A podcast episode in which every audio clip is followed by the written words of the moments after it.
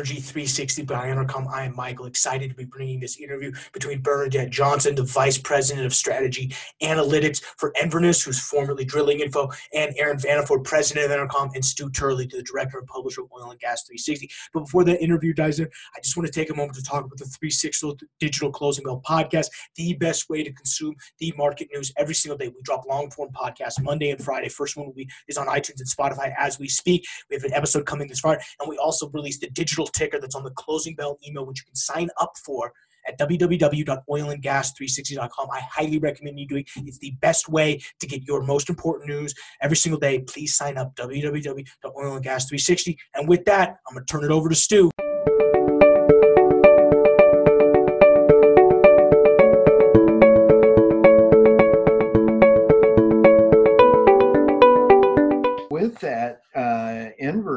Has got 1,700 employees. You've got uh, about 6,000 clients in 50 different countries. And yesterday I saw a press release that we put up on our uh, news feed at oilandgas360.com and very, very good information in this. And so, uh, Bernadette, we'd love to hear uh, what Enverus is doing for your employees. This is a pretty critical time to social distance and those kind of things. Yeah, absolutely. So we've we've shut down the offices. I think the good thing about uh, us is we're a tech company. We're a software as a service company. We're the largest one in energy, and what that means is that we are very equipped to work from home. So all of our people all around the world are working from home for at least the next two weeks. We'll probably extend that. Um, so what that means for us is my day to day now is a lot of conference calls, both internally and with clients. Uh, we are supporting our clients who are now working from home as well, and it's it's really with the exception of me and a couple others, there's no one at our offices, and we're all remote. Oh man, and Aaron, you've seen about the same thing in Denver as well, haven't with Intercom? Yeah, no, that's right. We're we're certainly not as global as in Enverus, but we're we're working from home, and it is a it, it's something that we're having a lot of conference calls with, uh, and and being able to have opportunities like this to to uh, do interviews, and so I think there's there's a lot of a lot of things for us to learn uh, in in this transition as well. Um, it's crazy with me being in Dallas and and everything else, so this is pretty darn cool. Um, well, uh, what is Enverus doing? Uh, they just send everybody home because you have a team, of, a large team that works with you, Bernadette. What's going on with your team? Sure. So I have a team of about 45 that works uh, directly with me, and so everyone is still working. I think it's it's interesting. We've had a lot of conversations around. Uh, we thought we might have more free time, and it's been the opposite. I think working from home without a start and stop, we're actually working more. And a lot of what my team focuses on is macro, is the market, is what happens next. And so we are very busy right now talking to clients, I'm doing interviews, uh, and really putting out research. What are we seeing in the market? When do we think prices might might turn? What are we seeing with unemployment numbers? What does that mean for macroeconomics for for the world, but also energy and oil prices? So we we've been working kind of around the clock. The team fully engaged, uh, all of our databases, all of our infrastructure is cloud hosted all around the world. And so everything really kind of proceeded without a hiccup. Everyone's just now in a different location. Uh, that's really cool. Um, so, what uh, I, in Enverus, uh, because you are the largest data uh, information for this uh, marketplace, what kind of things have you been able to talk to your clients about? What what ad, advantages is in, Enverus helping with your clients during this time? Sure. So we have the macro team, and I think our clients span the whole energy industry. So everybody from the very small mom and pop mineral shops all the way up to very large super majors or utilities or government agencies and everyone in between. So for a large part of our client base, certainly lower prices is a struggle and it's it's hard to figure out what you do next. But for another group of our client base, it's actually good news, right? The end users of these products and seeing these prices come down, they're making different types of decisions and figuring out how to source commodities over the long term. So the specific, a lot of the questions we're answering are specific to the user, right? So OFS is wondering where will rigs come down? How quickly will that happen? Uh, what are the operators? What is the counterparty risk that they should be aware of now? What happens with redetermination? Which operators are better positioned? Who has a lot of debt rolling over? But those mm-hmm. same types of questions are certainly coming from OFS. They're coming from financial services. They're coming from midstream, who have E&Ps as counterparties. Also coming from E&Ps, who are wondering, might this be a good time if you have cash and you were looking for transactions before? Now it's an even better time to get out in the market. So it's it's those types of questions. It's more broad. When will the price recover? We're hearing rumors about unemployment numbers. What would that mean for energy consumption in the U.S. and abroad? What does this mean for natural gas prices relative to crude? Uh, do we have enough gas, or will we have enough gas for power burn this summer? What will power burn look like? All of these types of questions are things that we're answering pretty much on the daily at this point. Um, so I'd, I'd be hesitant not to, to jump in there and, and get a couple of these answers for our folks as we as we go through here. You know, as you talk about, you know, this is unprecedented times. Uh, certainly, we we see a a price war that's going on with uh, OPEC and Saudi Arabia and Russia, and and uh, you know, what role do you see us as the United States potentially jumping in and, and playing in that? Is this a lower for longer type of scenario? How committed is this price war? Yeah, and that's that's probably the question of the day. Is it going to be, and even economically, because energy is tied so directly to economics and a potential recession. Is this going to be V-shaped? Is it going to be U-shaped or even L-shaped? And what does that look like? I think we're getting more information every day. Uh, what we know about the U.S. and what we've seen is that U.S. production is incredibly responsive to changes in prices, which is what should happen. If the price comes down, you should see supply pull back. That's exactly why prices come down. And US operators running 820 rigs a couple weeks ago, now we're below the 800 mark. We're seeing rigs come off very quickly. Producers are responding. They're pulling back capex, even operators that are relatively strong in terms of their financial position. So, what does that mean? It means the US is really the marginal supplier of natural gas, of crude, and also natural gas liquids.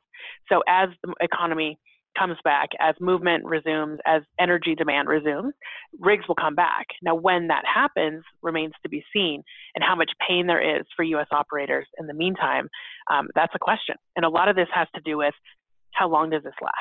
We're seeing record numbers of unemployment applications filed. We're going to see in hmm. next week's count, next Thursday, we're going to get a number as of today.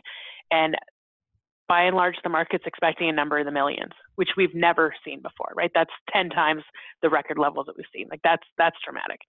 And so those are the types of things that we're wrestling with. Um, but yeah, the margin, the U.S. is a marginal supplier. We're seeing supply pull back just like it should. We're seeing fewer cargoes of LNG, of crude, all of that happening uh, specifically out of the U.S. You know, Aaron, as, uh, we've had several, a lot of companies restructuring their um, uh, earnings and saying their forward-looking statements, uh, that fits right into what Bernadette said.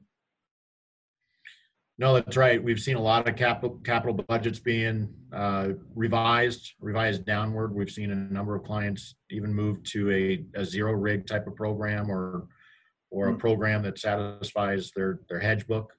Um, but one of the things that that I'd be interested from your perspective, Bernadette, as you as you sit on a lot of this data and have a good understanding we're going to be able to actually see what these natural declines look like uh, potentially instead of it all being hypothetical um, how, how quickly does is shale going to roll over and that's been one of those those topics of, of questions for a long time now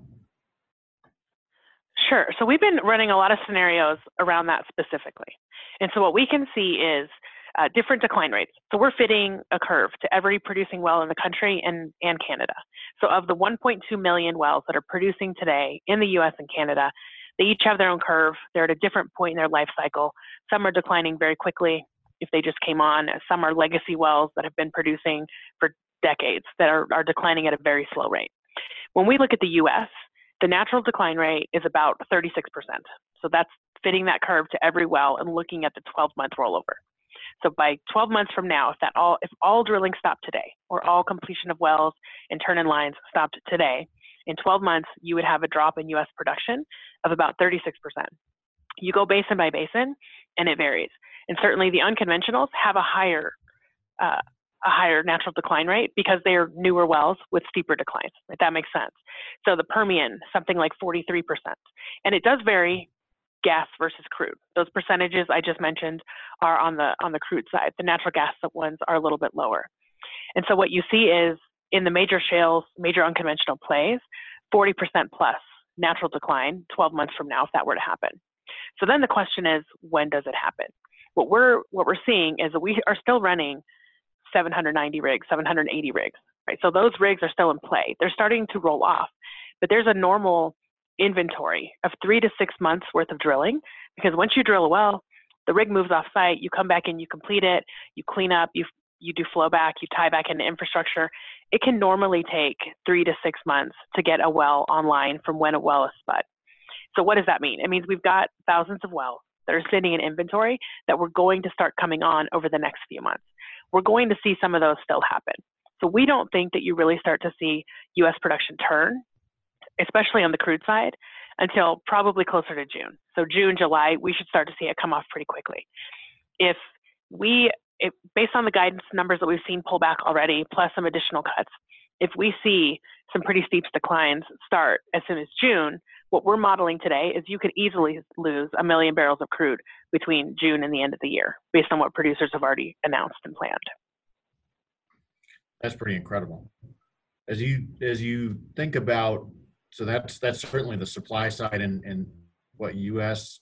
can do. You mentioned some of the the broader economic uh, side that certainly affects the demand side. What are some of the key drivers that you guys and your team is looking at to evaluate what is the effect of this virus and and certainly us globally and then you know what what is it that is going to be the longer term so just maybe highlighting some of those key uh, drivers that you you think about?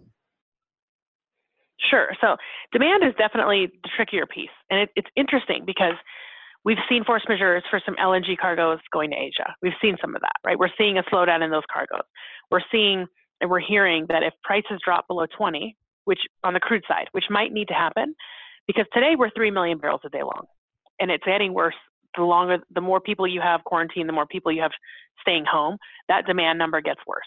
Some of the big numbers that I've heard that we generally agree with is you could lose 10% of global demand for a period of time with all these, all these, um, all this movement stop that we're seeing.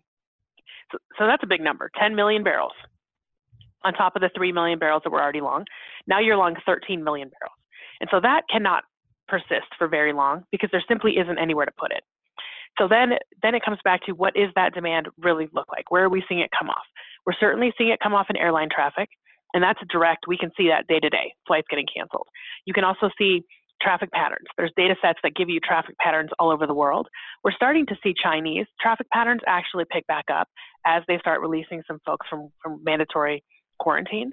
But what you're not seeing, you're seeing it start to pick up in other places like the US, right? The announcement from California, non-essential travel needs to stop. People need to be staying home. So it's Asia, it's coming back a little bit. Other places like Italy, the US, and the West, it's it's really starting to pick up.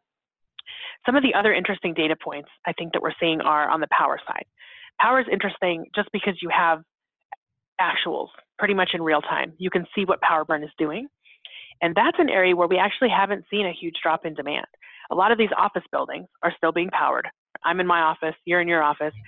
People are at home, but that dual demand you get from people being at home and also being at work, it hasn't really stopped. So we are seeing some level of demand destruction on the power side, but it's nothing, it's not 50%, it's nowhere near that. And we can see that pretty much in real time. So we're, we're tracking all of these things and you're getting interesting data points. Some are more timely than others, but generally I would say demand is coming off. Could it be off 10% worldwide at a peak level? I think that's that's reasonable, and we should expect that to happen. Don't think that happens very long. That's the type of event or that that chain of events on top of the t- price war that pushes pushes crude prices below $20 a barrel. You get below $20 a barrel WTI or even Brent, and then you start to see shut-ins. A lot of Russian crude is sold on the spot market.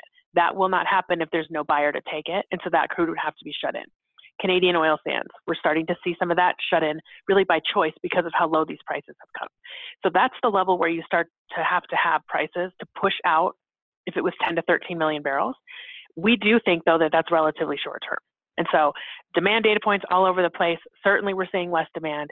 Certain sectors, it's not nearly as much destruction as you might expect. And then there are some bright spots where we're seeing we're seeing Chinese demand start to come back. So when you think about prices and, and you just to circle back to, you know, is this a V-shaped, U-shaped, L-shaped curve? If we see prices go uh, really low, is that a better case or indicator for a V-shaped uh, recovery because it's going to spur things, or is that still too early to tell? It, it should be. It is a little too early to tell, but it should be. I think that what we're seeing is the sooner that would happen, the sooner you got under 20, even closer to 10, the sooner that this would resolve itself, right? You'd see those four shut-ins. You'd see the market have to rebalance itself quickly because the world just simply wouldn't have space to put 10 to 13 million barrels a day of extra crude. Um, on on the virus side, on the demand side, it's very similar. The quicker we are, start to see these restrictions and say people stay home with very few exceptions, then it's much easier for you to actually stop the virus movement and for you to start to see a return to normal daily life. So it, it sounds it sounds harsh, but the sooner that we have those strict controls in place, the sooner you would have that recovery or that V shape. Now, some of the unknowns are around some of those unemployment numbers. We're looking at that. And if we get a number in the millions next week, the, the next question is how long term is it? If it's the restaurant workers, if it's the Uber drivers, if it's the airline folks, right? Those are that's it's it's horrible for those folks, but it's relatively elastic. And as soon as there's freedom of movement, those restaurants are still there, right? They can order food, they can start producing again very quickly. If it's other types of sectors that really start being impacted, then you have this longer, longer, wider, and bigger employment destruction, and that's a very bit, very bad thing for global macroeconomics. And that's the type of thing that persists for a long time. So those are the things that we're looking at and trying to figure out how much of those numbers are elastic, how much are not elastic, how much can return very quickly. If we start to see this hit tech and other sectors, then it's a much bigger problem. And then you could even get into this L shape. Because energy demand, it's fundamentally about macroeconomics and how healthy the economy is. And if we do kind of more longer term or permanent harm to the economy, then it's a whole different it's a whole different recovery pattern. I could I could talk to you all day about about this stuff. It sounds like you guys have a really good handle on it. I really appreciate your viewpoints, um, and and it seems to be changing hourly. So uh, hope you get to stay in your office and tell us a little bit more. Yeah, absolutely. I think it, it is changing hourly. I mean, even yesterday, the the rebound in some of the crude price around uh, certainly the stimulus package that's that's on, it appears like it's on its way to be approved. Uh, rumors in the market that that Trump and the uh, and the administration might be intervening in the Russian Saudi Arabia price war and trying to influence those behaviors. That also helps support prices. Um, we're also getting almost hourly announcements from operators about activity that's coming down. We're getting a ton of questions around which operators might be exposed to bankruptcy, which ones are well protected, and that is, to your point, it's changing hourly at this point. Wow, uh, Bernadette and uh, Aaron, this is just a fantastic uh, conversation. And Bernadette, um, I really want to have you back because your um, information is just phenomenal regarding this uh, situation we have right here. So, and your time is very, very valuable. Um, today uh, was phenomenal. Uh, thank you very much for your time. And Aaron, thank you for your time as well. Um, folks, this was Bernadette Johnson with Enverus, Aaron Vanderford, president of Intercom, and I'm Stu Turley with uh, Oil and Gas 360. If you're not signed up for our uh, Oil and Gas 360 email, sign up. Thank you.